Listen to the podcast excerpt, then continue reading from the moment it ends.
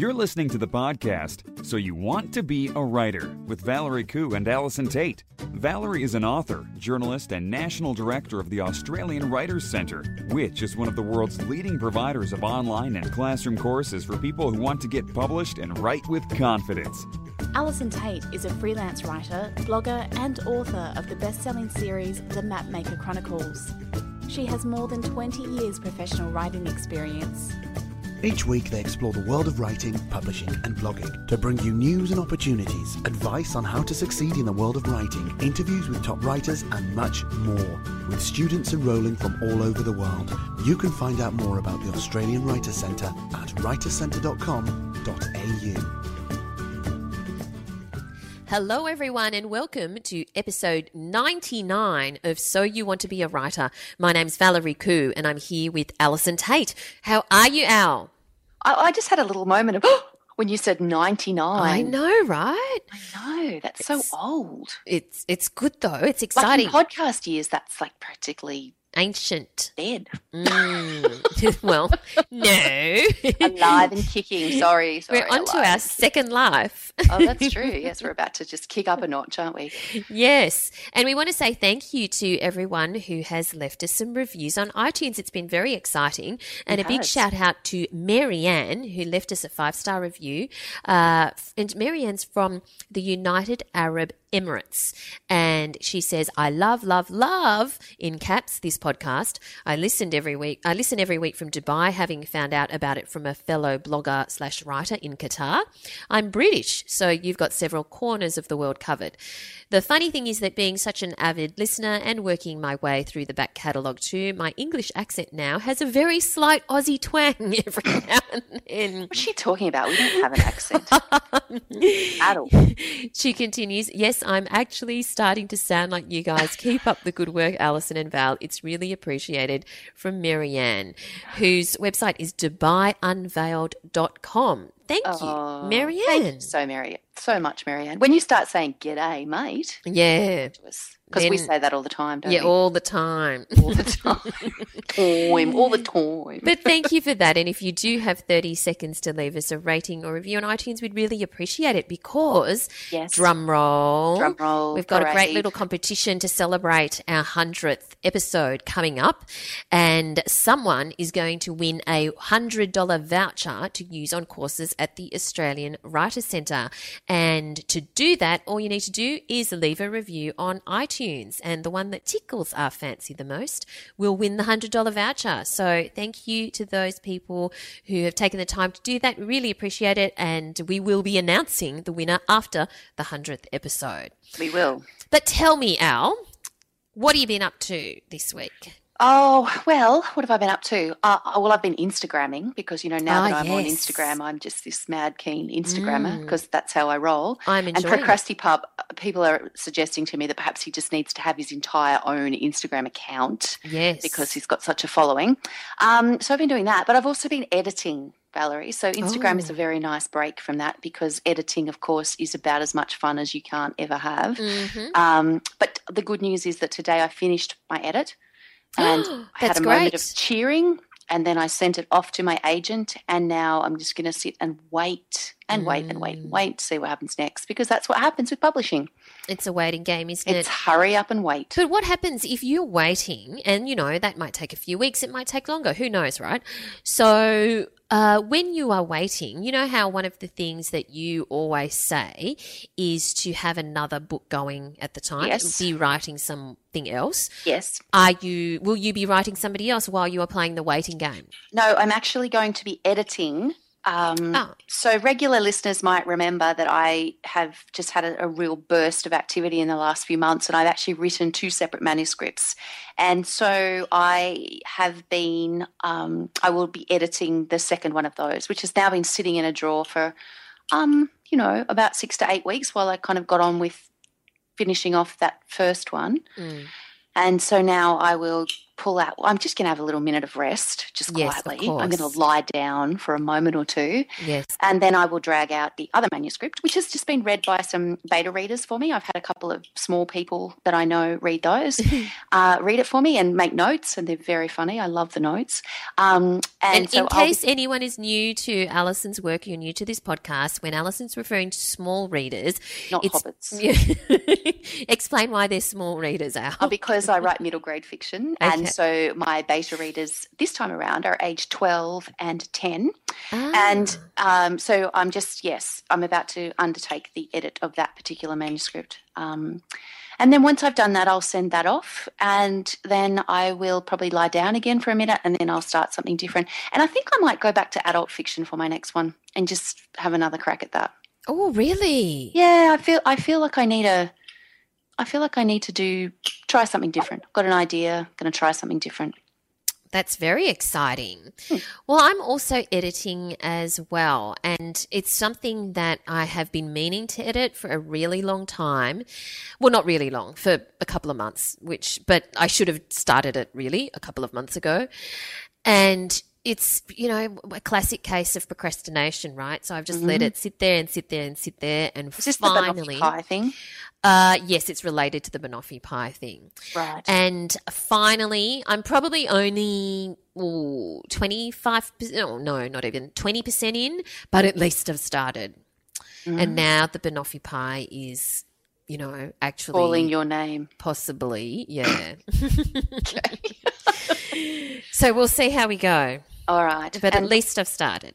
what else have you been doing in the interim? What have you been reading for us, Val? What have What you got if- to share? Oh yes. Well, I have. I came across a very interesting post uh, from Writer Unboxed, and it's called "Writing Crime Fiction Ten Years Later," and it's been written by someone called Libby Fischer Hellmann, who obviously writes crime fiction, and she talks about the changes in um, the publishing industry and the way people read. So she's had a career, you know, for 35 years. She was initially in broadcast news and then she started writing crime. But one of the things that she makes a comment on, I thought was interesting, and of course we'll put these links in the show notes if you want to have a proper read, and you'll find them at writerscentre.com.au slash podcasts. Uh, but one of the things that she mentions is that the whole world has ADD today, and they read um, f- a lot shorter things. And so one of the things is she's writing sh- shorter chapters and that she used to include at least two scenes in each chapter, but she doesn't do that anymore. She writes one scene per chapter because people have ADD. Um, she's also writing shorter novels as in in terms of word count. So she used to write 90 to 100,000 words and now she's writing like around 70,000 words and there are fewer sh- subplots as well. But the but the shortness isn't just the length it's like the length of the you know overall thing. She's saying that she's become stingier with her narrative as well. So she's trying to keep um, keep a, a, a setting or action or a character to three or four con- sentences so it's interesting is really making an effort to um, cater for the fact that people just have shorter attention spans. And it's really interesting also because I I was at a conference. Um, not long ago, well, just last week, and and it, that, that this was in the context of business books, though, so not fiction. And business books, as we know, a lot of business books are a lot shorter than novels anyway. But someone put their hand up and they said, "How long should my business book be?" And the answer um, from the expert on stage, who's a wonderful guy, Andrew Griffiths, and he said, the plane ride from Sydney to Melbourne. An hour. So obviously there's well there's a little bit of skimming and you know there's taxiing on the runway it's a little bit more than an hour really Taxiing on the runway. no it's true because I am always buying thing buying books um, on the plane between Sydney and Melbourne I don't finish them but I I reckon I get three quarters I, I'm happy when I get three quarters through because I know I'll finish that other quarter like in the car or in the taxi or whatever it is. Um, but and that's for the sort of slightly smaller business books. If I'm buying a bigger business book, I, I might only get you know halfway through or forty percent through, but that still um, gives me a good idea as to what's in it, but it's so true. I think a lot, and that's why it's so coveted by people to um, be stocked in airport bookshops, isn't it? Because Mm. you get all of that traffic who just want something to do on the plane. On the plane, yeah. Mm. But yes, lots of changes, and particularly in the area of crime writing. I'll just go back to um, what Libby is saying is that one of the biggest changes has been in tradecraft. In the fact that, you know, what detectives do, what police do, what forensic peop people do mm. these days is so different to, Yep. you know, what it was a year ago. You can't let your reader think, but can't you just use your mobile and ring them, you know? 'Cause Yeah, that can yeah. save you from so many situations. Well, I think that's why so many people set actually set them 10, 15, 20 years ago. I think that's why because then you you have you know there's there's valid reasons and you you're not having to keep up with exactly what's going on next week. Whereas you know you know what the parameters were in the 80s or in the 70s or whenever and you Mm. can actually work around them like that. And I have to say I hate James Patterson chapters I hate them I hate Because the ones they're so short. Oh, they're so short. It's just irritating. There's a cliffhanger, you know, every five pages, and you're kind of going, "Oh, come on, people! Like, really? I don't Um, mind the cliffhanger. It has to be done." Well, they are. Have you read one lately? Like, yeah, it's been a while, but yeah, no, five pages. I yeah, but that's one enough. thing that kids did say to me um, with some of the chapters um, in the Mapmaker Chronicles because they're not short. Um, there are several scenes in in each chapter, and a couple of kids said to me. Why did you make the chapter so long? I have to read one before I go to bed at night, and if I can't get to the end of it, and I thought, okay, I took that on board. I went Oh. away with that, and I took it on board because it's true. uh, You forget kids are reading before bed, and they don't you know they want to know what's going to happen you know and if, if they're saying just one more chapter then mum doesn't want it to take half an hour to read so got to think Yes. about these things even when you're writing for you know independent readers like i am Yeah, very good point. Very good point. Hmm. All right, well, let's move on to something a little bit different. Uh, I found an article in the Huffington Post really can make a living as a writer. Here's what you need to know. And it's written by a freelance writer called Sherry Gray. And um, she covers, you know, the usual things that we talk about. But one of the things that, uh, that I think is particularly interesting because it's certainly a trend that I'm seeing at the moment and it, I'm seeing it explode this year is she says that the demand for good content writers is endless. Now, a lot of freelance, a lot of content writers are actually coming out of traditional journalism or people who are freelance writers who write for magazines and newspapers, whether they're print or online. And they're it, like, five years ago, if you were writing content, that means you were being really poorly paid because mm. you were getting like $10 a post or $20 a post or something really, Yeah. really from a content mill from a content mill. But mm. things have changed a lot just in the last couple of years. And now I'm meeting more and more A, content writers, but B, businesses who want good content writers. And um, I, I'm seeing just an explosion on for demand for these people, as as as Sherry is saying as well.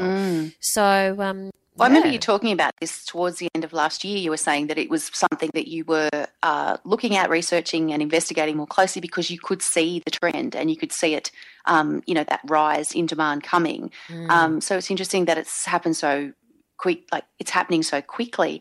Because I, I agree with you. Like a few years ago, like if you'd said to me that content writers would be well paid, I would have laughed at you because it was so abominably bad so bad. um, trying to you you know you had to write 50 articles a day to make Yep. you know decent money Yep. um, so it's interesting because at that stage you know the internet was all about just getting the seo links up there and just getting the content on the page and, and it was people were writing for search engines not Yep. writing for people Mm. and you know I, I just i remember thinking a few years ago this has to change at some point you know how's it going to work Mm. um, and it's interesting to see that it, that it is coming through because there there is only a certain level of what will we call it crap yeah. that people will actually put up with you know and yeah. they will stop coming to your site or they will stop you know listening to what you have to say if if what you're giving them is not you know up to par so i think it's it's interesting and i think it's great that people are finding a way to to make money that way again i think that's brilliant Yeah, definitely. And it's important to note though that the the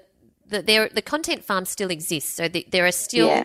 you know, situations where people are only get, getting paid 10 to 20 or 30 dollars per post but at least now there are many more publishers and corporations emerging where they are paying extremely well it's sometimes Mm. even a lot better than traditional journalism Hmm. uh, and so that's very exciting so don't get us wrong those they they both still exist you just got to Yeah. make sure you write for the well paying ones Yeah, do your research. Yes, do your research.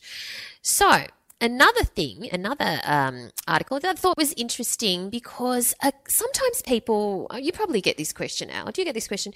Um, where people say to you, you know, what can I do? What tool can I use or whatever to improve my grammar?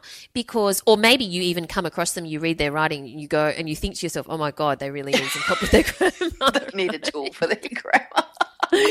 I mean, I might, ad- I might admit that you know, uncharitably, I have had that thought in the past, yes, but not very often. As we've discussed, I'm not judging people when they send me emails. No. So you know, anywho, where are we going? There's a um, n- nice little review on PC Magazine called I Improved My Writing with Grammarly, as in the app called Grammarly. And uh, so it's written by someone called Jill Duffy, and she has, she's, you know, thinks that her grammar's okay because she is actually a writer. So she tried the app Grammarly. I haven't, I've downloaded it, but I haven't actually tried it. So, you know, thank you, Jill, for doing the work for me. And in summary, because you, you can read the um, review yourself, we'll put it in the show notes. In summary, um, yes, Grammarly does help you in terms of finding repetitive words and, you know, analyzing your text to improve it, but also because it is a computer generated thing, it's not, you know, a human brain uh, powering this, it can't distinguish certain things that actually are right but it tells you, oh, there's something wrong here. So I guess if you use it, you need to use it on the, the proviso. Yet, if it uh, on the proviso of if it does show you up on certain things, absolutely change them. But if it does, um, if it's wrong in some of the things that it tells you, then just ignore it. Don't don't write it off as a shitty app. You know, just take the good stuff from it in a sense. So Well, it could be the di- useful. the dif- well, the difficulty I have with that is that you have to recognise where Grammarly's got it wrong. So you therefore have to have some level. you know some level Mm. of understanding to know where, that it i mean you and i would know that grammarly's got it wrong and jill probably does but you know for someone who really struggles with grammar um, they're not going to know so you know and also sometimes you know perfect usage of grammar is actually not the best way in everyday life or in everyday writing or it depends on the, the context obviously um, i think it's important to understand the rules before you choose to break them but i think that um, you know like sometimes perfect grammar is not the best way forward in some ways yes. i would say Yes, that's true. Mm. But anyway, let's anyway um, it's, it's a good start yeah, that? yeah, it's a good start. Uh, now I understand that um, something exciting that we didn't mention, Al. That, um, but uh, listeners might uh, find this useful because if you are hearing a couple of little audio issues, first of all, we'd like to apologise. But Alison got the NBN today, and Oh. it's it's still settling in. I think. still settling in It's still it settling- really is still settling in So by next week you know- we will have fixed it, I'm sure. yeah, hopefully by next week we'll just be sounding incredibly amazing. What can I say? Yes. But you know, I mean, the downside of us being in two separate parts of the state, uh, that the audio can sometimes be a little bit dodgy. So apologies for that. But thank you for your patience. But Yes. you have an interesting link for us. I do. I, I I'm always interested in in um, the so it's a, it's again from the Writer Unboxed website, and I think that you know it's it's a great site because it's it's writers writing about writing, and I love the fact that they're so incredibly honest about all aspects of writing on this particular website. And one of the things that uh, I found a post um, by Heather Webb, and it's called "The Haves and the Have-Nots: Surviving Writer Envy." Oh, and it goes where people won't always admit you know that there's an issue in the sense of being incredibly jealous um, when other writers seem to be doing really, really well. Um, you know, where they're slaving away, editing, doing all the things, going through all the stages and all the processes, doing, we feel, everything right. And yet somebody else seems to catch that wave and, you know, they're succeeding and we're not. Yes. And, you know, it's any part of life, it is, but, you know, a writer probably can experience it. And the worst part about it is that, you know, you're often friends with other writers and therefore it's your friends that are doing this to you. I'm sure they're not looking at you thinking that, but yeah. Um, so look, it's a it's an interesting little uh, post just about dealing with that writer envy and trying to not be completely derailed by the fact that other people are doing well. Be- Just because other people are doing well doesn't mean that you're doing badly. Yes. And I think that one of the things that um, that she says is that you have to walk your own path. Like you, mm. eh, you cannot be comparing yourselves. If you're looking sideways all the time at what other people are doing, then you're not looking ahead and you're not focusing on what it is that you're trying to do and what you're going after. And I think that that's something that, um, you know, I'm sure your mum probably told you that when you were in, you know, grade five or whatever, and everybody else seemed to have the latest shoes or do whatever. Um, it's all about what you do. And I think if you can try to focus on what you're doing, not what everyone else is doing, then, you know, that concentration um, will take you a long way. And she has some other great, you know, tips on, I think, one of them, which is really important, is focusing on what you can control. And I remember um, Allison Rushby, who's a very good friend of mine and also a very, um, you know, well, very successful published author. So, you know, I've had my own moments there, but we share the same name and everything. Anywho, um, she, I remember her saying to me once years and years ago that the only thing that you can control in a writing career is your book, your Yes. story, Yes. what you're doing on the page. That's the only thing that you really have control over is what you produce on that page. And you know, once you do that, it goes to the editor, it goes to the publisher. You have no real control over how it's promoted or how it's. You, you just honestly like it's unless you're self-publishing, in which case, you know, it's all about you. Mm. But if you um, and then even then you can't respond how read you can't um, control how readers respond. You Yeah. can't control you know. So the only thing you can really control is is what you do, which is writing your story. And it was fantastic advice then, and it remains fantastic advice now. You know, focus on what you're doing and control the only thing that you can, which is what you put on that page. Um, I think is is great advice. Have you have you ever experienced writerly envy, Valerie? Well, it's really weird because um, I don't really get envious, whether of writing or other things. I I can actually remember the most vivid, vivid moment as a child. I must have been. I don't know, eight or seven, somewhere seven, eight, or nine. And I remember going to Camellia Gardens in Miranda. Right. and there was some kind of um, competition, like a raffle. And uh, there, uh, uh, um, this is a, I can't believe I'm telling this. I've never said before, but um, there was this raffle where you could win these amazing, amazing, just absolutely gorgeous. As a seven-year-old, I, I thought it was a gorgeous, you know, f- flowers. And I remember, you know, my mum bought me uh, s- uh, some raffle and I, as the numbers were being called, I didn't win. And um, Sorry. and I didn't win. And I remember feeling, being overwhelmed with envy and jealousy uh, for whoever won. I didn't, you know, know that person, but I, re- I distinctly remember that feeling. And I, it felt so bad that I swore to myself I never wanted to feel it again. And I made a point never again. It's very self-aware as a It's seven-year-old. a bit, I'm well, I could have been nine, but I was definitely in single digits. I remember that. So you never had that 50, you know, 15-year-old moment where you were horribly jealous of some girl who got the boy that you wanted or anything like that? No, no. That was such a profound and awful, full body experience uh, that I never wanted to feel it again. And um, and yeah, I, I don't think I have actually. It's, Well, you- it's a bit strange. Well, you've definitely walked your own path. That's probably got an awful lot to do with it. But I, just in tying into that particular blog post that we were talking about is a, is another one that was written by our um, Australian Writer Centre presenter Natasha Lester, Yes. who of course has a, a new fabulous book coming out. Um, in April, and um, called "A Kiss from Mr. Fitzgerald," and it's getting lots of great reviews and things like that. But she wrote a post recently called "On Writing and Luck," Mm. and she talks about the role of luck that it that luck plays in a writing career. And I think that that these two posts are worth reading together mm-hmm. because, you know, as she says, luck is what happens when preparation meets opportunity. And she also, she has just been to the Perth Writers Festival and it reminded her of how much that quote applies to writers.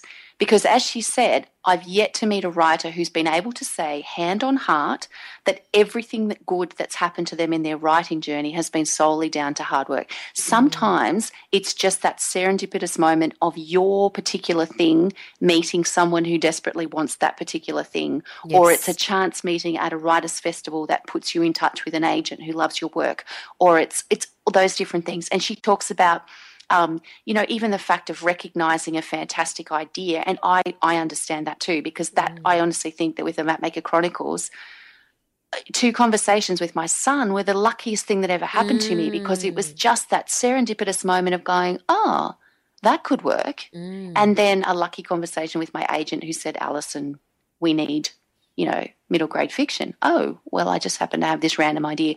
So she talks about a couple of different um, stories of luck that she has um, come across, you know, during the Writers' Festival. So it's worth having a read of those two posts together and then just kind of musing a little bit on how focusing on what you do may well bring the luck to you. Yeah, so, absolutely, and mm. that, that they're both vital. The hard both work vital. and and being open to and seeking out opportunities, not necessarily when, expecting them to land in your lap. No, that's right, exactly. Mm. Recognizing them where you see them. Right, well, let's move on to our giveaway this week.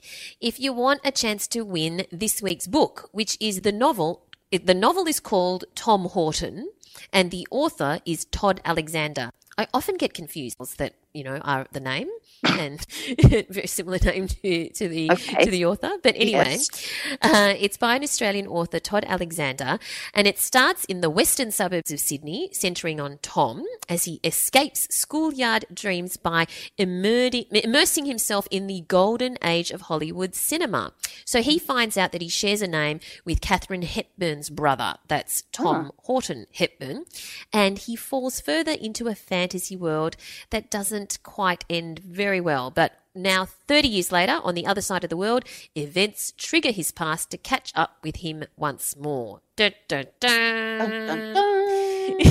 so if you would like a chance to win, then all you need to do is go to writerscentre.com.au slash win and tell us your favourite pre-1980 film. And uh, entries close Monday, the 14th of March. So make sure you uh, getting your entries in. But uh, if you're living, listening to this as back catalogue, don't worry. We have other uh, giveaways that are always on. So go to writercentre.com.au slash win. This podcast is brought to you by the Australian Writers Centre, a world leader in writing courses. If you'd love to create your own picture book, our popular five week course in writing picture books will show you how.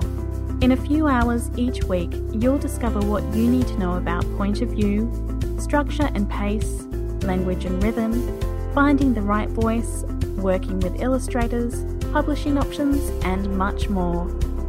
Complete it online for the ultimate convenience and receive personalised feedback from your tutor each week. Find out more at writercentre.com.au slash picturebooks. So, Valerie, who is our writer in residence this week? Well, our writer in residence is an Australian author called Emma Allen, and she's hmm. actually a picture book author, and she's just released her third picture book called My Friend Ernest, and it's about uh, it's the first day of school, and Oscar is trying hard to be brave, and uh, Oscar's mum thinks that he'll make lots of friends, but Oscar isn't so sure, especially when Ernest seems so mean and scary. Now, uh, it's from award winning children's writer Emma Allen, and uh, the illustrator for that book is Hannah Somerville. But you may know that Emma Allen won the um, 2013 CBCA Early Childhood Book of the Year and was shortlisted for the WA Premier's Literary Awards for her book The Terrible Suitcase. Oh. And uh, it's interesting because she is she started off as a speech therapist, and um, but then has slowly transitioned into a career in writing. So uh, let's hear from Emma. So thank you so much for joining us today, Emma. Thank you, Valerie. I'm looking forward to it. Now, my friend Ernest, very exciting. It's about the first day of school. Uh, for readers who haven't read your book yet, can you tell us what it's about? Ah, uh, yes. It's a story about two children and I guess the trials and tribulations of growing up. Uh, it's about a child who um, learns to be brave um, by making a new friend on his first day of school. And how did this idea for this book form? Like, what made you think, oh, I'm going to write about the first day of school and about these two kids? Uh, look, originally, Valerie, it it wasn't. The idea wasn't to write about the first day of school. Mm-hmm. It was really that sort of came later. It was really about this little guy, um, Oscar, who popped into my head and I imagine what his character was like. I've got a little boy who's a similar age, and um, he just grew on me over time. And I started to scribble down ideas of maybe little things that might happen in his life, uh, how he might react to friends, and um, one day a scenario popped into my head where he was um, playing with a dress up box and um, a kid in a dragon costume frightens him. And I thought, oh, I think that's that's the beginning of my story. Wow. and it grew from there. It grew from there. Yes. Is that how most of your books form with a character first, like Oscar or whoever? Um, it does, Valerie. I've got, just before our interview, I was looking through some books that I have on the shelf that are like um, little writer's journals for me. And when I sit down to start a new story, I spend time looking through them. And it struck me that none of them have stories as such. They they're full of characters. Mm. And when I go to start a story, then I might be drawn to a character, one more than the other, and that then starts me off thinking about, you know, who is this character? Where do they live? who might their friends be, and then a story grows from that. Now, you are, well, you were a pediatric speech therapist originally, yes. yes. is that correct? That's correct. How in the world did you go from being a pediatric speech therapist yes. to becoming an author? How, how, like, what was the? Uh, did you always want to be a writer, or did you discover it later in life? Uh, how, what are the steps? Uh, look, it's a good question. I think both is the answer. Um, I always wanted to be a writer, and I discovered it um, when I was very young, like in year one or year two. Oh. I used to love writing little poems, and I've even got them. I think at my parents' house somewhere, little copies of poems I used to write, and a first picture book that that I did, and I just loved stories back then, and it stayed with me. And through my high school years, I I wrote poetry, and when I got older, I thought, oh, I, I really want to be a poet when I grow up. And then when I went through high school, I um, I was quite, I was always drawn to literature and the arts, um, but I also had a bit of a sciencey maths bent as well. Mm. So I thought that speech therapy might sort of be a nice fit with the linguistics and the narrative, putting it together in the science. And so I did that and I had a great time. Um, and during those years, I spent a lot of time working with children with um, language disorders who um, needed assistance with understanding narrative. Mm. And I lived with stories, and I hadn't intended to do anything further with stories except to enjoy them with the children that I worked with. Uh, but I found that um, sometimes when you're working one on one with children all day, we did do groups, but a lot of my work was one on one. It became quite um, quite lonely in terms of adult company. Mm. And so what I did was um, to entertain myself. I put up a, a poster of a dinosaur on my wall, and I used to tell the dinosaur stories about the children that, I, that, I, saw, and um, it became such a fun thing. And I, I drew the beautiful children that I saw into this, and they used to come in and they used to tell the dinosaur stories, and um, that was one of the you know techniques I used to get them into narrative and to understand why narratives is so much fun. And um, anyway, so I did this, and after a few years, it turned into a journal. Mm. And when I started dating my husband, I uh, said, "Oh, I used to read him some funny stories from my journal." And to my surprise, he loved them. Mm.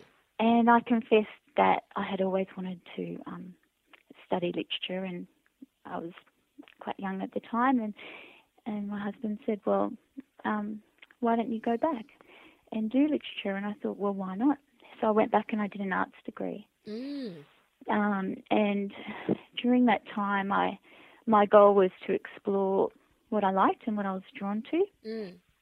So I worked as a speech therapy, studied um, literature and film, and a bit of drama as well.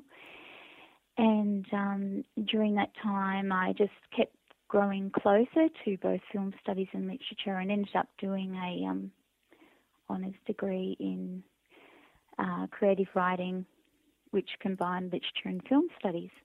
And that was great, and I had a ball, and I I grew um, as a you know writer and in my understanding of literature. And I thought, right, it's got to stop there. In the meantime, we got married. I had my first baby, and I thought I can't stop. You can't stop doing. I what? can't stop writing. Right. I, I, want to keep writing. So I enrolled in a master's of creative writing. Mm. And when my first child was a baby, I, I began that. Um, and during that time, I came across a subject called children's literature. Mm. And um, the lecturer, the lovely lecturer there, Belle Alderman, who's at the National Centre for Children's Literature here in Canberra, she said, I think you've got a knack um, for writing for children. Why don't you have a go? And so I, during that time, I, I tried to learn. Well, how how would I begin? How would I send things off? Who would want to read what I write? Mm-hmm. And and I had a go, and it began from there. So while you were doing, when while you were exploring literature, you decided to go to uni and study it. Was the intention purely, you know, like out of pleasure, or in the back of your mind, did you think I might have a career change? I definitely wanted a career change. Right.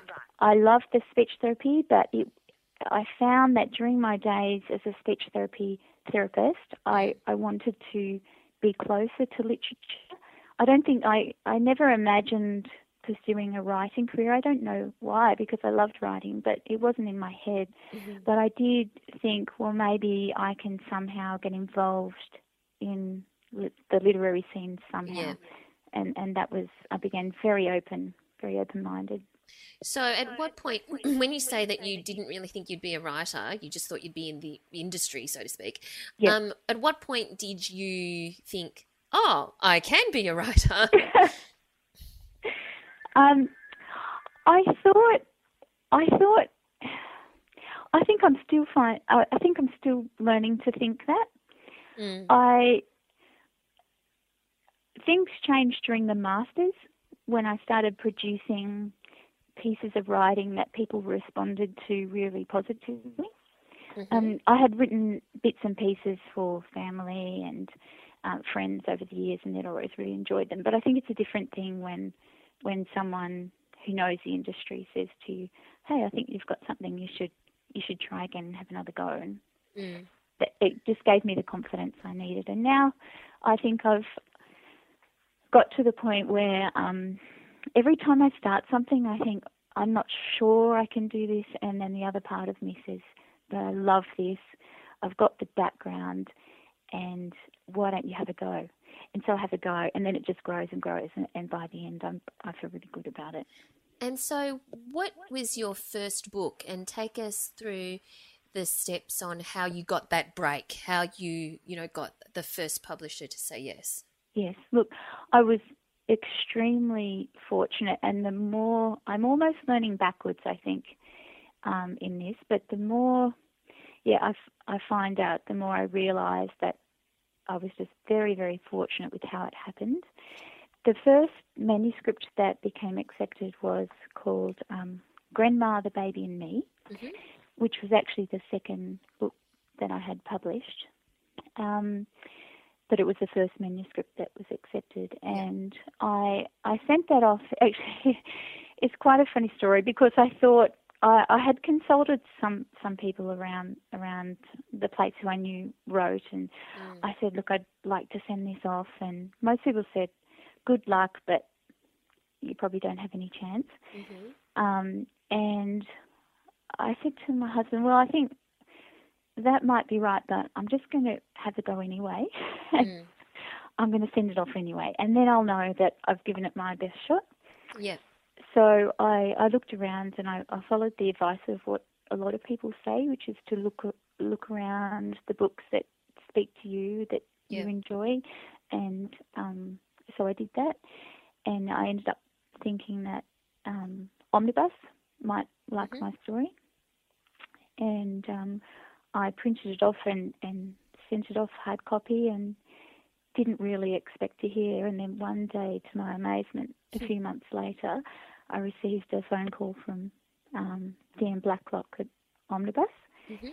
who said, um, "We love your story. We want to publish it. Can you send us an electronic copy?" Wow. And how did you feel? Oh, I couldn't believe it. Um, and as I was saying, it's quite funny because I, I was really very convinced that no one would say yes, and I'd Mhm. I'd printed off. I hadn't actually kept kept a copy for myself. And when they said send in an electronic copy, I thought I, I didn't even keep one, which is terrible because I usually keep you know drafts of everything, you know. And but I was still developing. You know, I was just beginning, and I hadn't. I just really hadn't believed it would happen. And so mm-hmm. anyway, I went back through my archives, and we found a copy from that I'd kept at the university on file there. Oh my goodness. in the email and I printed it off and from that moment on I've religiously kept every draft Yes. um, and developed quite a process now for dealing with all those drafts. But that that was the very very first one. And how did that end up being the second book published? If that was the first manuscript. Yeah, look, it just it took a long long time um, to find an illustrator. I think Mm. that was that was the story. Um, and I, in the meantime, I had written some other stories. I'd sent off uh, one called The Terrible Suitcase, which was actually the first one that came out. Yep. Um, and I really loved doing The Terrible Suitcase. I'd found a little bit of confidence by then, and I'd done much more work with my writing and Yep. with my masters. I loved that process. I sent it in to the same company and um, was successful with that. And the way that the schedule worked and the availability of illustrators and what have you, it just it just worked out that way. And in fact, that won the 2013 CBCA Early Childhood Book of the Year and It was did. shortlisted for the WA Premier's Literary Award. So it was super successful. Yes. Um, just to give people an idea, the the book you have now, My Friend Ernest. Yes. uh, Can, how many words is it? About. About oh, it's probably about five hundred words. Yeah, so it's it, it's 500 words because it's a picture book. It's illustrated by Hannah Somerville. Now, some people think, "Wow, 500 words! You know, I'm writing 80,000 words or whatever." Can you give people an idea of how long it takes you? And I know it's a little bit like asking how long is a piece of string, but just some kind of idea on t- from gestation, from con- concept to gestation to writing to you know all of that. Even though it's only 500 words, it's it's still a long time, isn't it? Like how long did it take you? Yeah. Um, this one took this one took actually an enormously long time. It it it's gone through. It began as a completely different story, All right. and it sat on my computer for for quite a while. And for me, that's how I work. I I, I generate a lot, um, and then what I do is I, I put it away and I leave it for for at least a year. Wow. Yeah, at least a year. Oh my goodness. Um, and I have, at the moment, I've got about three years of stories, just simple ideas, beginnings of stories, middle ideas that I like. So they start off in journals, Mm. just these little characters, and then I might just begin a story one day, or I might come up with a concept, and I'll just type it in my computer, and I do that. And I have a, a number going at the same time, and then um, I've developed now, as I was saying, a couple of years backlog. And then I go through and then I choose when I'm about to write a story, I go back through those and I try to choose one that I feel um, that the timing is right Mm. to work on. Mm. Just one that I'm drawn to. Mm. And then I work on that. And it might take me a couple of months then to go through and really get the story right. Then I put it away and I leave it again um, for a couple of months. And then I come back to it and um, I go through it again. I try to make it better, to edit it, improve it in whatever way I can. And then I think um, I generally show some people at this stage. Mm. Um, and then if, you know, all positive there, then I might think, well, is this good to send off to someone? So it takes ages. So when you are actually working, when you're actually focusing on it, and you're not, it's not put away. Yep. What's your daily routine like? Do you work on it like for eight hours, or like do you have some kind of routine when you're focusing on a particular work? Um, I think it's a nightly routine. I've got um, three young children, Valerie, who um, have the youngest is now three. Mm. Um, so in the years that I've been writing these, I've, I've really been in the chaos of young children. Um, but that has its own. I carry the story with me during the day. I, I guess is the best way to describe it. When, it, Mm. when I'm really working on it, um, it stays with me Yeah. and it stays with me in the car. I have a little thing on my phone um, that I type down ideas if they come to me when I'm out and about. And then uh, I do all the, the nightly chaos. And um, after the children are in bed and everything's sorted out, then I'll sit down with the characters and with the stories and I'll go through sections of the story and um, I'll go through, you know, I, I try and be fairly methodical. Mm. So I look at you know, the narrative arc, I look at the language choice, I look at, um, you know, how I've, the order in which I've sort of written things, I look at characters, I just, I try and go through um, and write, sort of edit my own work like that. And, and as I do that, then the story grows and it shrinks and it grows and it shrinks. Mm. And um, what age group would you say your picture books are f- for? so far, um, the picture books that have been out have tended to uh, be for the preschool to year two market, hmm preschool to year one. I know a lot of people with their terrible suitcase, are a lot of year two students that come up to me that really enjoy that one. Mhm. Um, I know that uh, Grandma the Baby and Me was read on Play School recently, and so that, you know, they obviously felt that hit the preschool age group, which was Mm. amazing and was a highlight to see that read. Yes. And um, I think my friend Ernest is probably hits the preschool to year one Right. or, Yeah. or possibly year two. Yeah. And how do you immerse yourself into the world of a preschooler or a you know a year one child? Like, how do you um, get your mind into how they would want to read or or or what they would want to what kind of stories that w- would resonate with them? Um, partly I'm immersed in it. Um, I have the three young children, and I Mm. just, I guess my heart, you know, aches a bit when I, I see all the trials they go through, and I Really? remember how hard and how happy, you know, it is to grow up. It's just such a, Really? um, yeah, it's a, it's such an exciting time. I really love it. I really have a passion for trying to explain it. I, I think a lot of people it's easy to forget in the you know busyness of adult life just Mm. how rich that time is. Mm. And yeah, And I, you vividly remember how it was for you? I do. I, I remember lots of. I've got vivid memories of that time. I was telling my daughter's class the other day, um, when I went in for a school visit, that I remember um, when I was little, um, Possum Magic came out, Mm. and um, we did a big. We had a, wonderful librarian who used to make these amazing displays for the library, and one of them was we made these polystyrene lamingtons to celebrate possum magic, and the teacher said to me, "Now remember, these are not real lamingtons. They're, they're going to look like lamingtons, but they're not real lamingtons." So we painted them brown and we rolled them in coconut.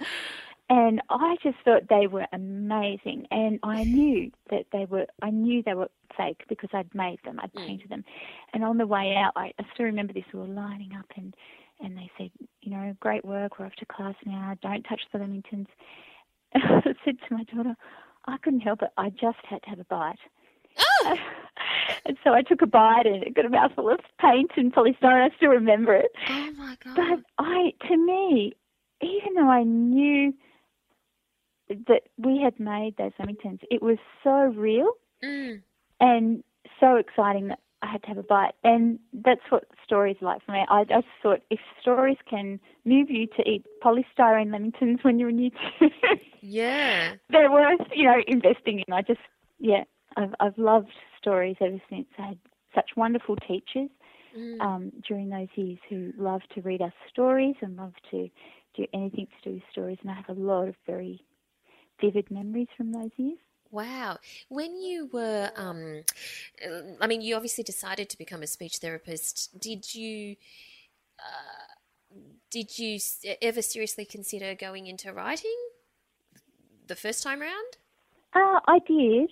I I've got journals, as I sort of said, I think over over the years, but I never could see as a young person how I could do it. Yes, same here. I mean, yes, I made the switch later in life as well. Yeah. Right. Okay. Um, so what's next for you? What are you working on? If, you, if you said you've got a number of stories like in the cupboard or in the Yes. hard drive or Yes. whatever, I do. um, is there one that you is going to be your next book that you've decided on? Um, so the beautiful Hannah Somerville, she's the illustrator Mm. for My Friend Ernest. She also illustrated Grandma, the Baby, and Me. We've struck up a great creative partnership. Um, I really needed someone who I could toss about some ideas with. Uh, as I said, I usually work from home late at night Mm. on my own, which is which is fun. But sometimes you just really need people to toss around your ideas with. Um, I've grown to trust Hannah over the last couple of books we've done, and I think we have a very similar way of seeing. Mm. And I, I even though we'd actually only met, we've only actually met the once. Um, I think we're just very, very fortunate in how it's worked out that we have such a lovely connection. Mm. So um, what we've done is we, we've tossed some ideas about, and when I get to a point with a manuscript that I think, hey, I really like this, um, I might send it to Hannah, Right. and I find that enormously helpful because she has, um, you know, the artist and the visual sort of perspective on how to bring it to life. Yeah. Um, and yeah, I'm learning a lot from Hannah about um, it- how an artist might see what you're writing, and and and that's been really exciting. So um, yeah, I've I've shot Hannah a few stories, and um, how we work is that she puts together a few sketches, and um, if she likes the story, and then we might further toss some ideas about together. Uh, and so we're doing one like that at the moment. So it doesn't have a contract as such yet, but we're working. Um, it, it, it's quite advanced with how far it's come along. So hopefully that will come off Yeah. at some point. What's your advice to aspiring writers who hope to be in a position like you are one day? You know, maybe they're speech therapist and they're Yeah. secretly wanting to write.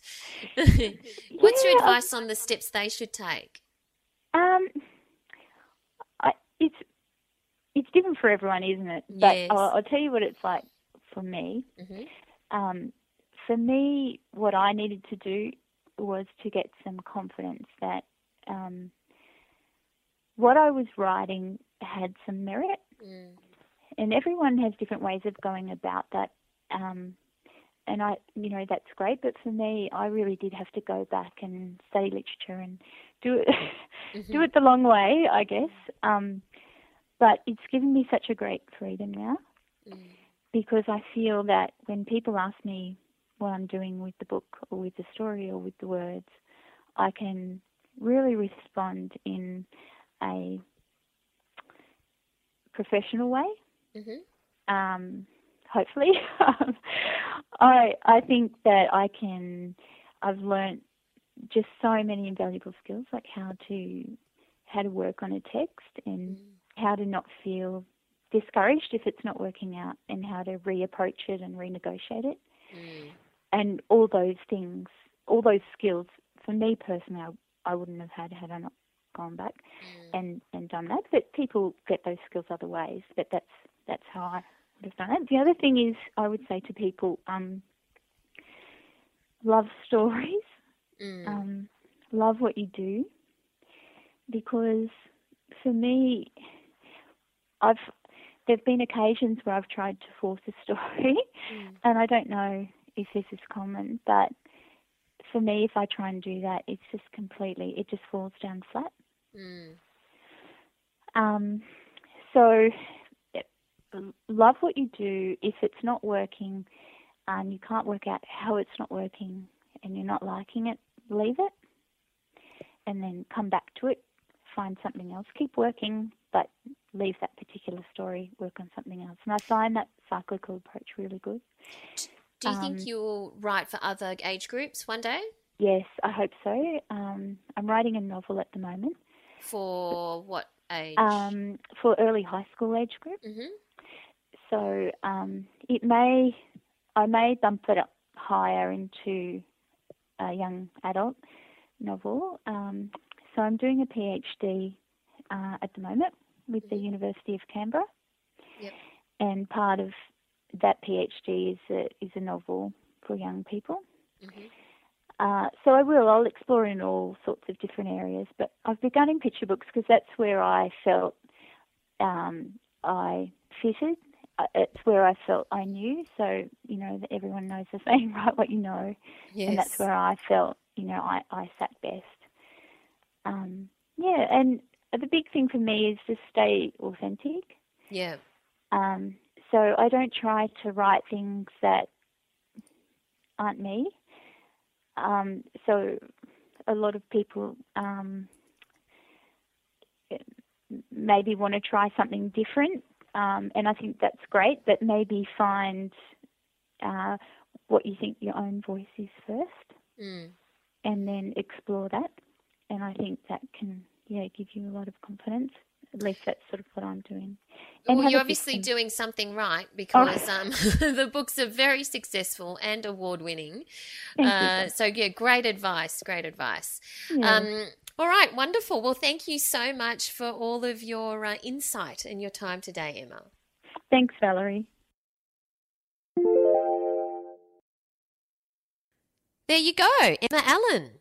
Well, that was a great interview, Valerie, and I, I find it really interesting that she has such vivid memories of that of that of being that age. Yes, that yes. sh- you know that she writes, and you know the reason she writes for that age. It's um because I have to be honest with you, I don't actually remember an awful lot about being that. I remember the books from that when was age. the most vivid time period in your life to you, or most, you know, where you felt the most, when you were most emo?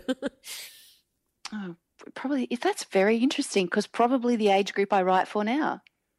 Probably that sort of ten to ten to fourteen. you mean when you were 10 to 14, that was the most vivid time Uh, in your yeah, life? Yeah, I think so because I we had lived in the Northern Territory for a long time and we moved to the South Coast when I was ten, and it was a massive upheaval. Mm. Um, and you know, I had a couple of really difficult years at school because I'd come into fifth grade at a school, and it was um, it was a very difficult. It wasn't great. but Let's Mm. just say that. Um, and then I started high school, and I started high school uh, sort of almost on my own in the sense that a lot of the kids that I had gone to school with um, went away to school, went to different, you know, went to the other places. So I sort of started again at this massive public high school, and there was only maybe two or three, two or three children from my school that went to this high school. So it was starting again, again. Yeah. You know what I mean? So, um, yeah. So that's really interesting. I hadn't actually ever really thought of it like that, but Yeah, I think you're right. It's pretty vivid. Those years Mm. are vivid. So that Mm. may be exactly what she's talking about. Yeah, so if you write children's fiction of whatever age, think about the most vivid time in you know in your own life. See whether it corresponds to the age that you like to write for. It'd be interesting. Let us know. Mm, do. Um, you know, either through social media or, or email us podcast at writerscentre.com.au. So uh, I thought that we would talk about a because our app pick for the week. I thought we'd talk about this new app, Okay. and this comes to us via Kim Foster on Twitter. Yes. And it, it is, you can look it up at the most dangerous writing app.com. the most dangerous writing app.com. And basically, you go to this app, it's just, you know, on your desktop, and you can um, pick a length of time, whether you want to write for five minutes, 10 minutes, 15 minutes, 20 minutes, so on. And uh, I suggest writing for a sh- picking a short amount of time for your first go. So I had a go at this. And basically, what happens is you just keep on writing, but if you stop during your allocated time, then it will wipe everything. Wipe all of your Oh, everything. yes, it'll So wipe it's not even like write or die, which just starts er- erasing words as you No. go. Oh, it's the whole whole thing goes. Yeah. Unless I didn't sort of write enough, but I wrote some, you know, a fair bit. Um, yeah, and it all it all went. So that if that's not incentive for you to keep writing, I don't know what is. But uh, kind of a cute tool if you want to give it a go. But what's our Categorically, maybe not. No. maybe not. What's our working writers tip this week? Ah, well, this is interesting given, you know, that we've just been discussing my the, the end of my editing process. But I Mm. received a question via Cheryl, it's Rosario or Rosario. So hi Cheryl, Mm-hmm. um, who is a regular visitor to my Facebook page. And she said to me, I had put up a photograph because I was Instagramming. Remember we talked about my current love. um, I was Instagramming and I had put up a, an image of the work of the manuscript that I was working on. And she said, I see you're editing a printed copy of your manuscript what are the benefits to this over editing on the laptop slash computer? Um, and I thought that was quite an interesting question because I think I do this as a matter of course because of my uh, background in sub editing and working on magazines, but I always print it Yes. and I read it. And with the children's fiction, I read it out loud. Um, Mm. to somebody, anybody who will listen to me, um, because I can hear it and I mark it up as I always have done in a, over a million years. Um, and the reason I do it um, is because I think that when you read the printed page, you get the reader experience as opposed to the writer experience. And I Mm. find it a lot easier to see a the mistakes you know just the general typos and things like that that you make anyway um, but also the clunkiness you know i can really see where things the sentences are miles too long or the the paragraphs Yeah. are too hard to wade through i mean some of them i just forget to put a break in and um, i just, I, it, it's a, it seems to use a different part of your brain to read it like that um, with a pen in your hand, which is what I also do. I sit there with Yep. my pen, reading aloud to my son, rolls his eyes in the background. Mm-hmm. Um, but yeah, it's um, that's the reason that I do it, and I it is it is partly just my I, I think that background in in journalism and sub editing that makes me work that way. Mm. Um, but yeah, you you I imagine work the same way. Absolutely. So when it comes to uh, like a structural edit or just something where you're not looking at proofreading, Mm. uh, you know, something very early in the process, there is no doubt I have to print it out on paper. And I think you're right. I think that A, you get the reader's experience, but B, there's something about the pacing. You can also um, feel the pacing a little bit more when you can see, oh, that was eight pages ago or whatever.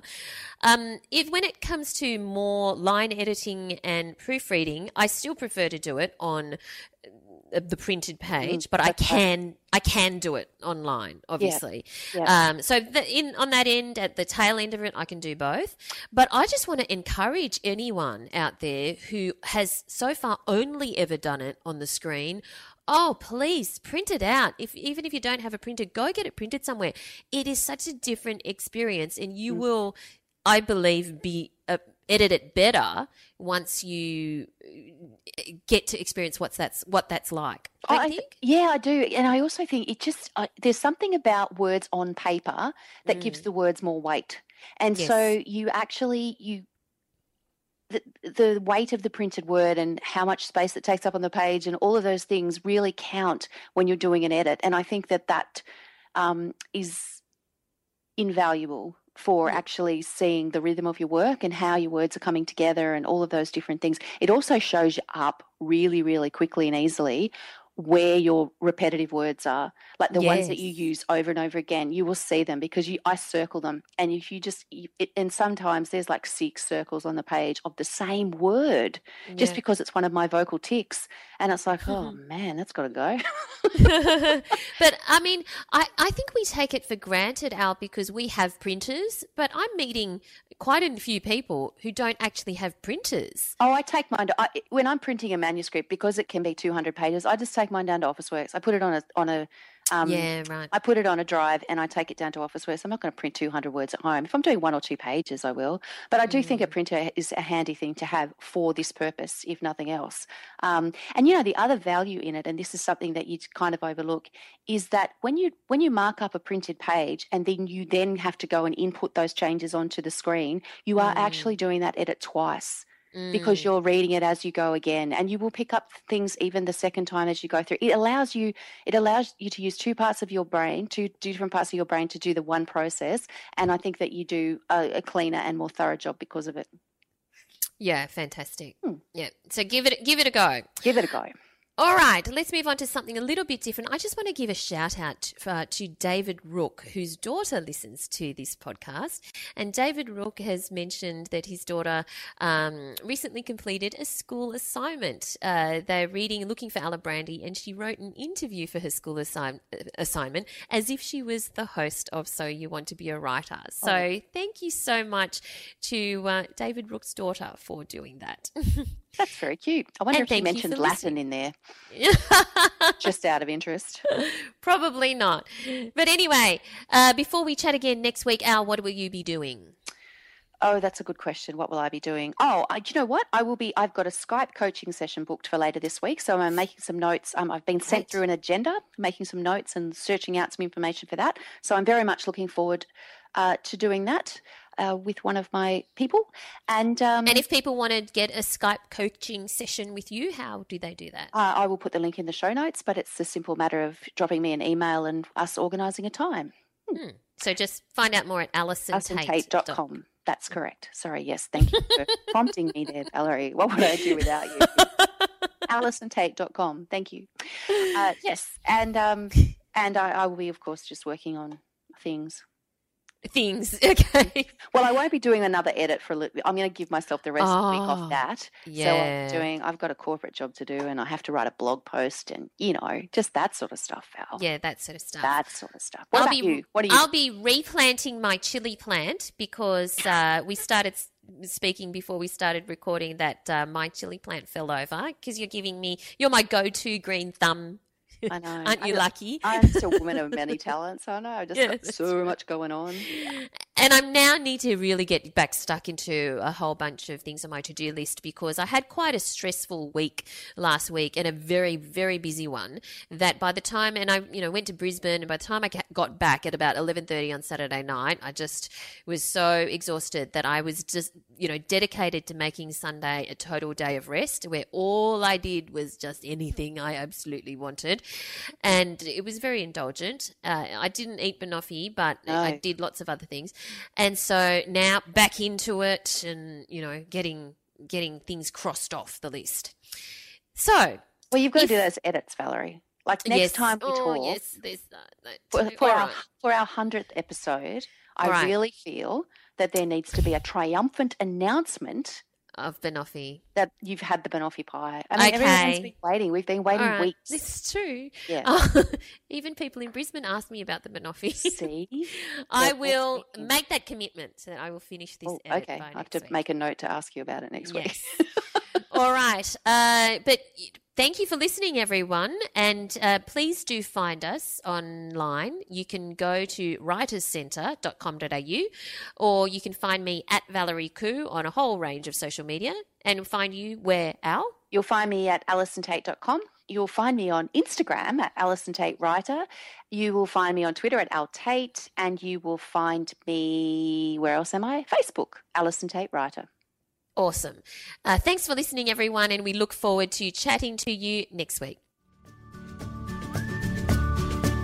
Thanks for listening to So You Want to Be a Writer. You'll find the show notes at writerscentre.com.au slash podcast or sign up for our awesome and often hilarious weekly newsletter at writerscentre.com.au slash news, where you'll find writing resources, giveaways, competitions, and much more.